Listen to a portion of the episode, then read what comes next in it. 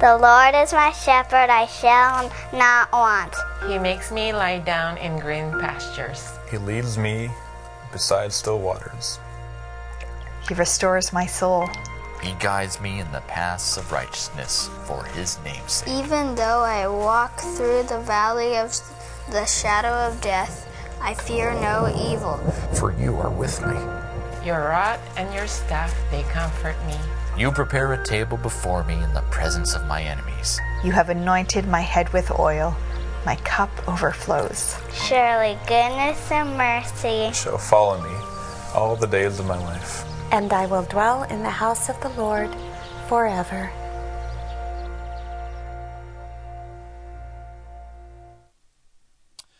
Well, if you're a guest joining us, you are here on a great Sunday. We are in our last message in a series that we've done called Satisfied, where over the last 7 weeks, we've been walking through Psalm 23. This is our last Sunday studying this psalm. If you have a Bible, you can open there. It's page 474 on that pew Bible in front of you, in the rack in front of you, and Resonate, it's in the chair right in front of you.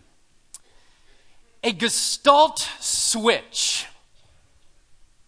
My guess is there's a number of people in this room that know what that word, that phrase means, but my guess is that most of you have had this experience at one time or another.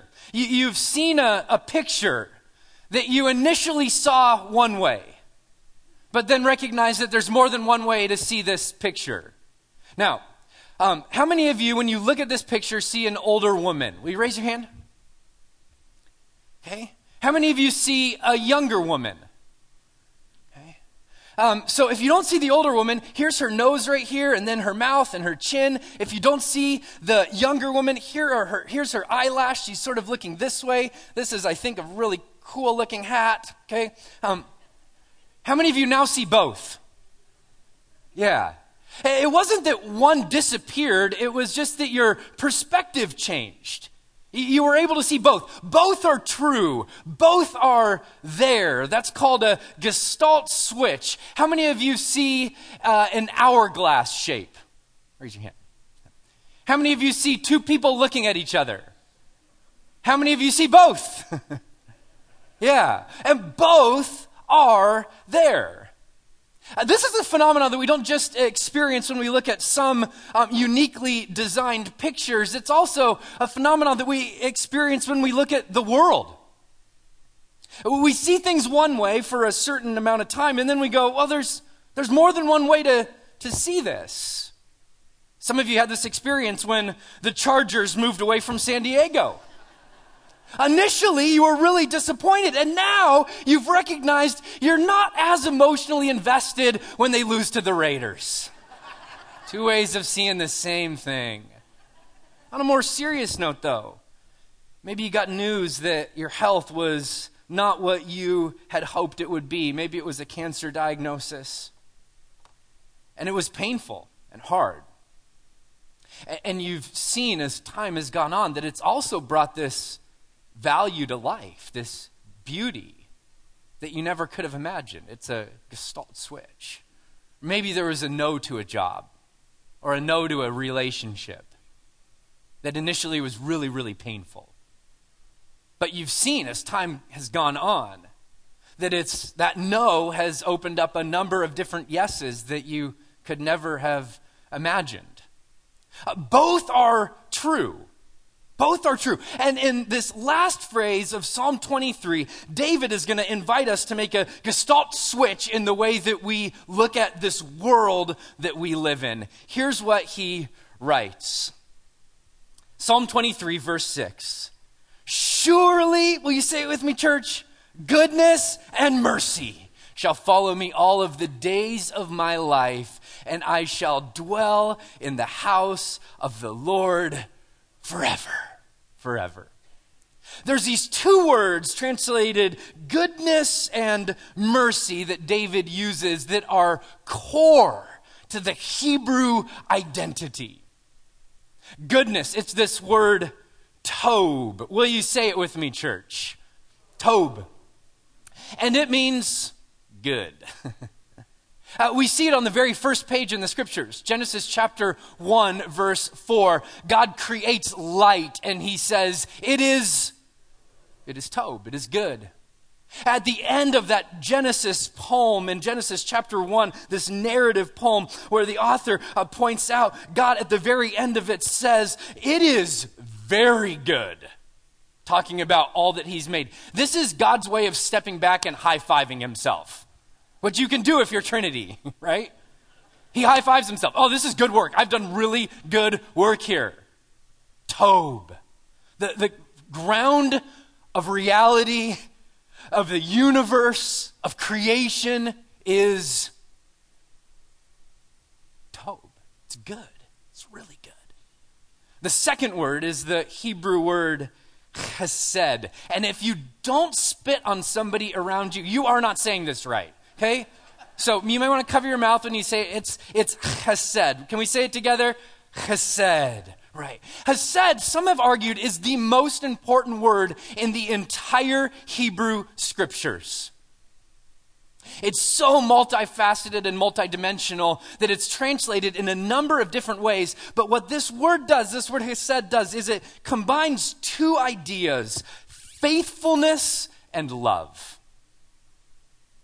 You might read it as loving kindness in some translations, or covenantal faithfulness. It's this idea that God will not leave you even if you fail him, that God will continue to be for you even when you're against him.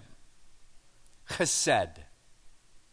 Rabbi Simlai said, Torah begins and ends with chesed. Psalm 89 verse 2 said that chesed is the foundation of the world. And what David says in the end of this great psalm is that Tob and Chesed follow him. One more Hebrew word. It's the word radaf. Will you say it with me? Radaf. And it means to follow. But more than that, it means to hunt or to stalk or to seek out or to pursue. I had the chance on Monday, Veterans Day, to sneak out of work a little bit early and take my kids to see the cheetah run at the safari park. And if you've been there and seen that, you've seen that this animal running at 70 miles an hour. It's just breathtaking, isn't it? To watch this happen in front of you. And I just thought the whole time, this is actual footage. No, it's not. I'm just kidding. I just thought this whole time, the whole time I was watching it, what would it be like to be on the other end of that pursuit out in the wild? Not pretty. Not pretty. That's radaf.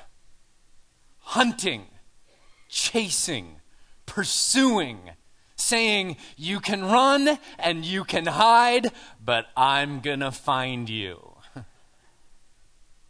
Tob and chesed. Radaf. You every single day of your life. Will you turn to the person next to you and say, I'm being followed. I'm being followed. And that's really important. That's really important because sometimes it doesn't feel like it, does it? Sometimes life stings and sometimes life hurts, and it can be difficult to remember and realize that Tob and Chesed are radafing us every moment of every day. But David ends this epic poem by reminding us of the world that we live in, inviting us to have a gestalt switch. I didn't see it that way at first. Oh, but now I see it. And seeing God in the world changes the world you see. It changes the way that the world looks. It's like putting on new glasses that allows things to show up in more clarity and with more goodness and with more love. But the second part of this point is that the world you see shapes the life you live. This is not insignificant. To recognize that Tob and Chesed are following us right now, today. But many of you would point out, if we were having this conversation over a cup of coffee, you would point out to me, yeah, but Ryan, it's not that clean. It's not that simple. You might point out to me the reality that Tobin has said aren't the only things following us. And you know what I would say to you? You're right. You're absolutely right. In 1 Peter chapter 5, verse 8, Peter writes to the churches and he says this, be sober-minded. Think about the way that you're thinking. Be watchful. Your adversary, the devil, prowls around. If it were in the Hebrew, it would be radaf. Like a roaring lion seeking someone to devour. See, God's not the only one on the prowl. Tobin has said aren't the only things hunting you down. Your enemy is also hunting. He comes to steal and kill and destroy, but Jesus is on the hunt that you might have life and have it to the full. In one of the parables, the stories that Jesus told in Matthew chapter 13, he said, the world is sort of like this. There's a farmer that goes out into his field and he sows seeds of wheat. And he goes to bed. And at night, his enemy comes and starts to sow seeds of weeds. And in the morning, all the wheat and the weeds are growing up together.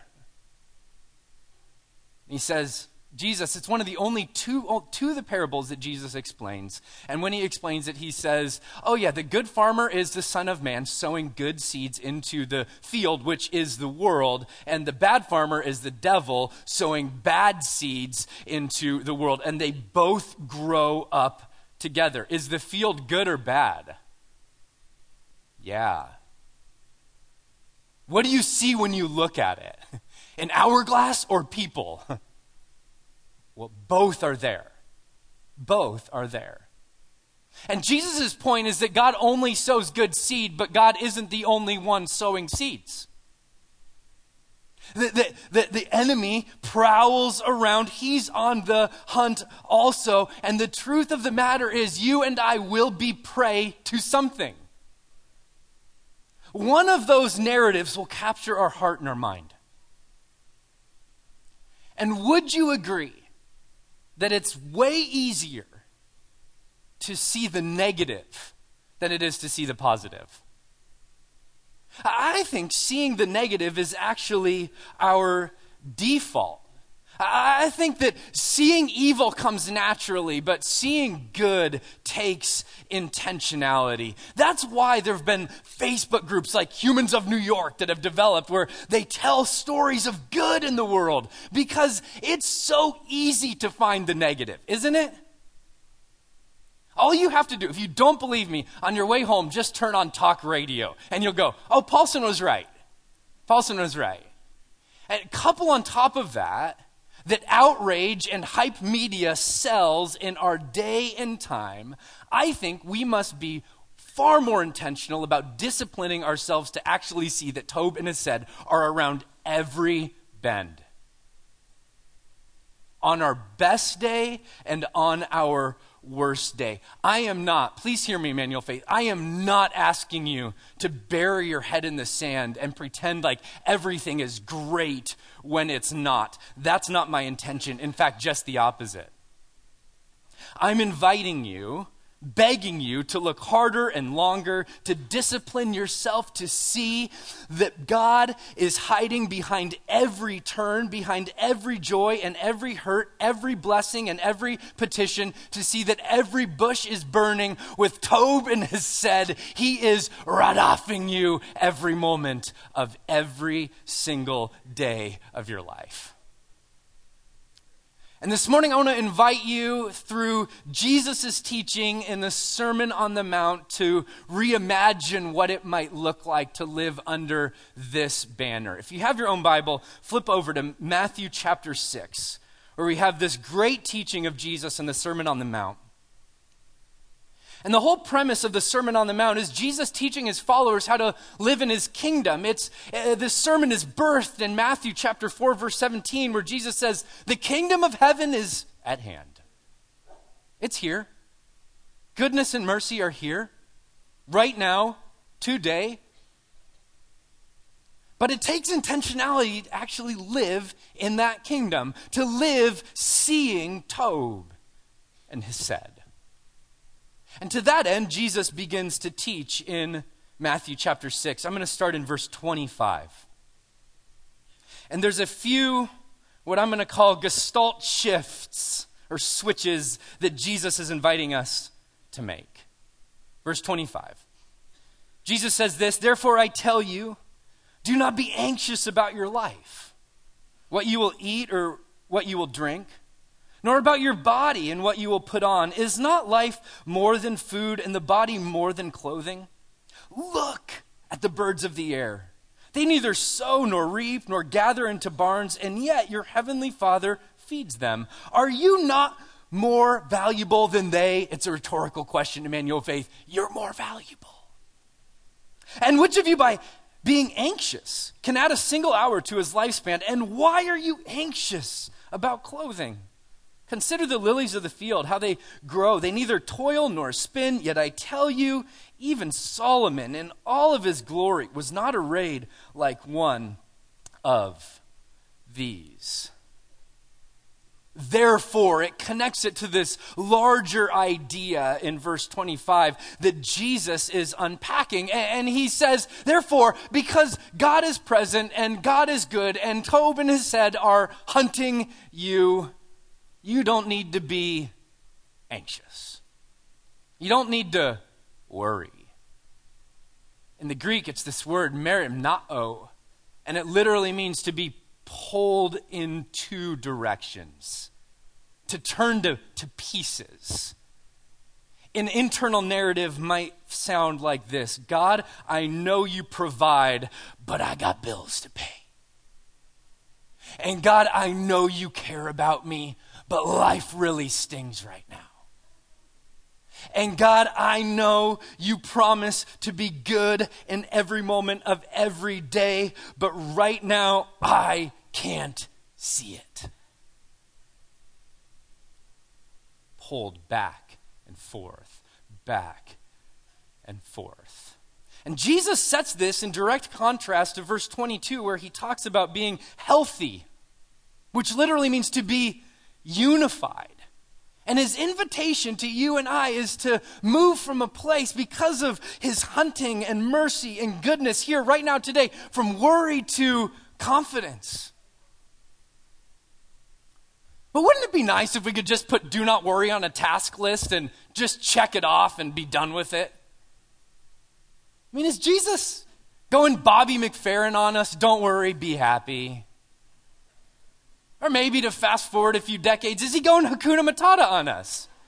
Means no worries for the rest of your days. It's a problem-free philosophy.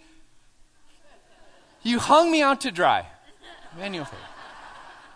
Hopefully not in Resonate. Yeah, Hakuna Matata. It means no worries. It means no worries. Is that what Jesus is saying? It's easier said than done. Over the last decade, we've seen that there's been a shift. College students used to go to counseling because of depression. That was the number one reason. Now the number one reason college students seek out counseling services is because of anxiety. The number one highlighted verse in the entire Bible on Kindle is Philippians chapter 4, verse 6. Be anxious about nothing, but in everything with thanksgiving and prayer and petition, present requests to God. The number one highlighted verse right now in the Bible. And see, here's the invitation from Jesus. The invitation from Jesus is to live free from worry. It doesn't mean that we don't care. It's not Hakuna Matata. It doesn't mean we don't care. It means we understand we don't control. That's the shift. And we're able, because of who God is and because Tov and his said are here right now today, we're able to release control to the goodness of God, trusting that because he's present, this world is a perfectly safe place for us to be, even when it doesn't feel like it is. And by the way, Jesus embedded in this sermon says two things about worry. He says, worry is unnecessary. Your Father knows what you need. He also says it's unhelpful. Who by worrying could add a single hour to their life? That's Jesus' way of going Dr. Phil on us and saying, how's that working out for you? And not only can worry not add hours to your life, what we now know that Jesus knew also is that it can actually subtract hours from your life. And so what if we as a community of faith were convinced of what Corrie Ten Boom said, worry doesn't empty tomorrow of its troubles, it empties today of its strength. And what if we decided every time we get worried, we're going to start praying, help me, Jesus, help me see Tov and Chesed right now in this moment, because I know you're chasing after me. Second invitation from Jesus. He said this in this sermon, look, verse 26, look at the birds of the air. Consider the lilies of the field. We have real problems in a real world, and Jesus, please hear me, is not asking us in any way, shape, or form to ignore those things. He's actually asking us to be way more observant of other things. Take in the birds. Look at them. They don't labor or they don't toil or spend. They don't worry. And yet your heavenly Father provides for them. Consider the flowers. Here's his invitation. Move from a place of distraction to a place of awareness. Jesus is making a very intuitive point here. He's saying distraction is your default. If you are not intentional about seeing, you won't see at all, because God's goodness and mercy and love is so constant that it inoculates us to it and we become unaware. Let me give you an example. How many times have you woken up in the morning and thought, my goodness, I feel great today?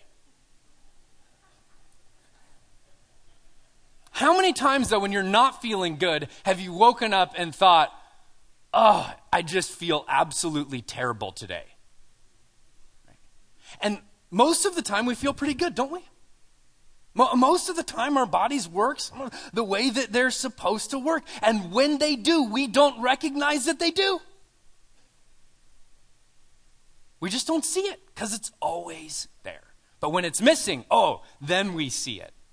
My family and I just moved into our house a few months ago. I say just moved because we're still unpacking, okay? And some of you have asked, are you settled yet?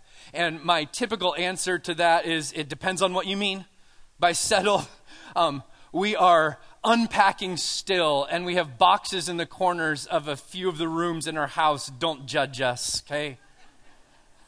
And I've got to be honest, we just don't see them anymore. They're just there. They're a part of the landscape.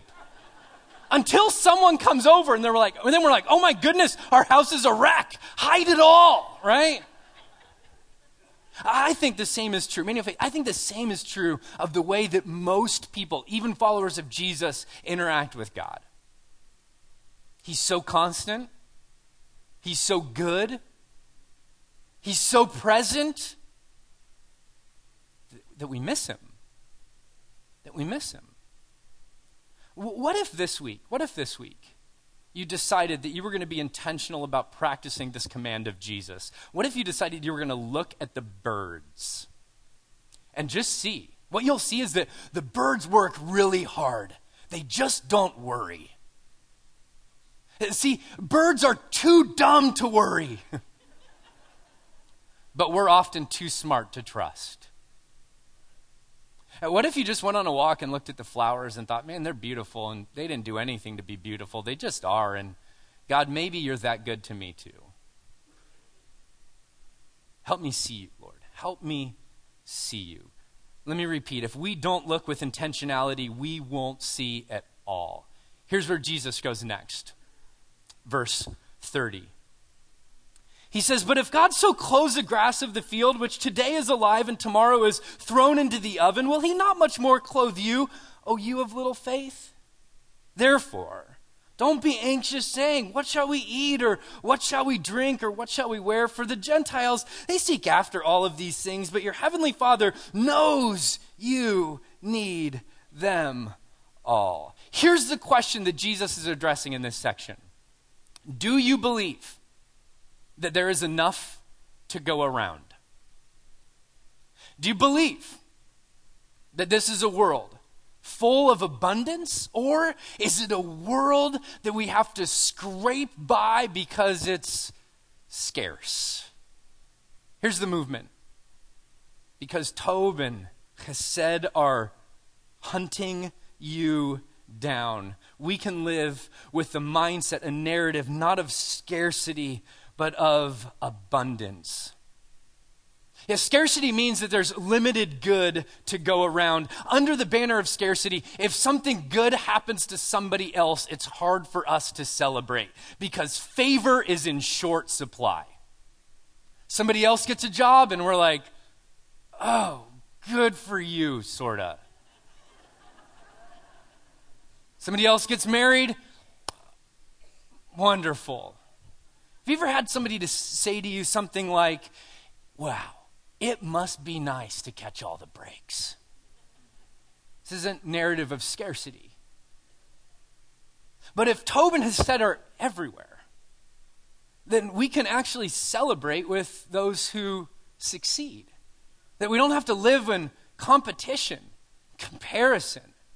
That there's enough to go around. Jesus would say this world is teeming with abundance. You don't need to scrape. You don't need to run over people. Love and goodness and beauty and joy are here, and they are here in abundance. To quote Dr. Timothy Mackey, he says, creation is an expression of God's generous love. He's the host, and humans are his guest in a world of opportunity and abundance. And when Tob and Chesed are the foundation and are around every turn, radafing us every single moment of every single day, we can be confident there's enough to go around. And so maybe this week you just put a stake in the ground and say, I believe that. And in light of that, I'm going to begin to live with a little bit more generosity. I'm going to open my hands a little bit more. Maybe if I'm behind you in Starbucks, you buy my drink. Just an example. Or somebody else's, right?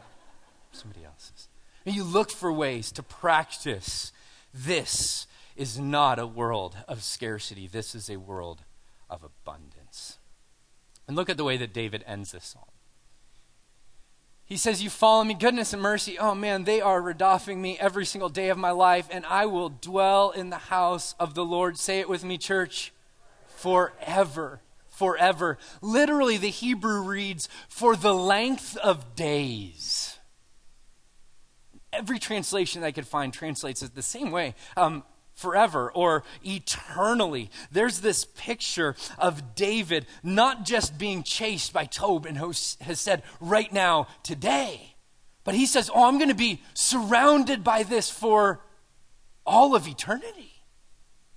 This is God's destiny for me. Jesus ends this section in the Sermon on the Mount with a very similar phrase. He says, but seek first the kingdom of God and his righteousness, and all of these things will be added unto you. Seek first his kingdom that is both now but not yet. His kingdom that is here but that's also coming. And it's coming not in a different form, but it's coming someday without competition. And so what David says is, oh, you don't need to live with fatalism. You don't need to live with an, oh, it's just always going to be this way. always going to be painful, and it's always going to be sickness, and there's always going to be death, and there's always going to be sorrow, and there's always going to be pain. You don't have to live that way because Jesus has walked out of the grave. And his declaration is that there will be a day where there will be no more sorrow, no more crying, no more pain. The old order of things will pass away, and behold, the new will come. And that same has said, and same Tob that has followed you every day of your life here will be on full display in all of its glory for all of eternity. And that's the conviction that followers of Jesus have held on to since their inception 2,000 years ago. The Apostle Paul would write this, so we don't lose hope. We understand that evil's on the prowl also, but we don't lose hope. Though our outward self is wasting away, our inward self is being renewed day by day. For these light and momentary troubles are achieving for us an eternal glory that far outweighs them all. Notice that day by day, right now, renewal, maybe because Tobin has said we're hunting us, is coupled with eternal glory. That hunt will never end. Welcome to the Gestalt switch. It's a shift to confidence, to awareness, to abundance, and to destiny, because our world is teeming with Tob and his said. It's around every corner of your life. Best day and on your worst day. All my life, he has been faithful. All my life, he has been so, so good. And surely his goodness is running after me and you. My hope is that these last 7 weeks in Psalm 23 have filled your soul. It's reminded you of who you are and of who God is. And let me end with the same invitation that we started this series with. Don't just read Psalm 23 on your deathbed. Dwell in it every single day while you live. I'm going to invite you to sort of catch your breath for a moment. Put your stuff away, and then I want to invite you to stand, and we're going to pray together a closing prayer for this series, and then Dave's going to lead us in one last song this morning. Will you click back to that slide for me, please?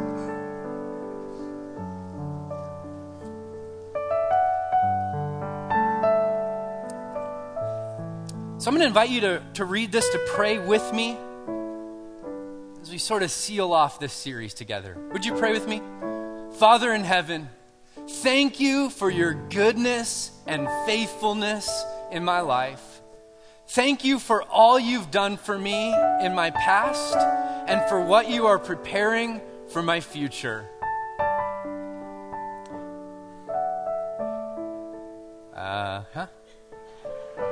Help me keep my eyes on you, trusting that you are my good shepherd.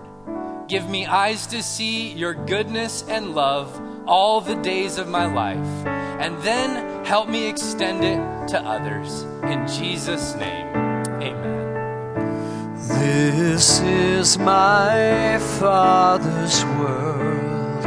Oh, let me never forget that though the wrong seems off so strong, God is the ruler yet. This is my Father's world. The battle is not done.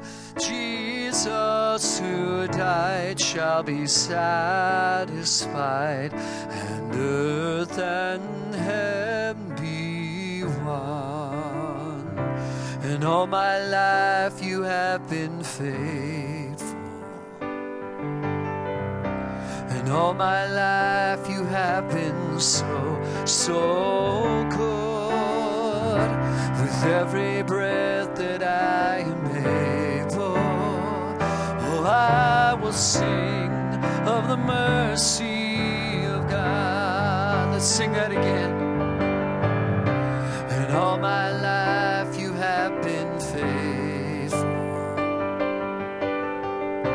And all my life you have been so, so good.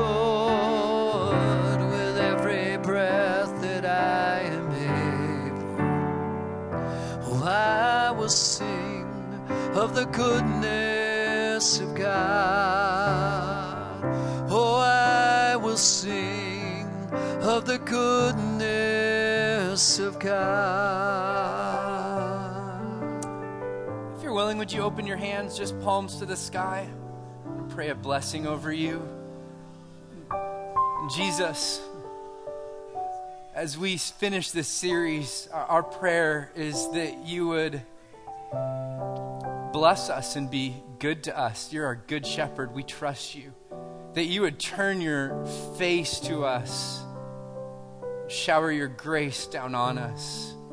That you would look straight into our eyes and give us your peace. We trust that you are our shepherd, and it's our intention to be your sheep. In Jesus' name we pray. Amen.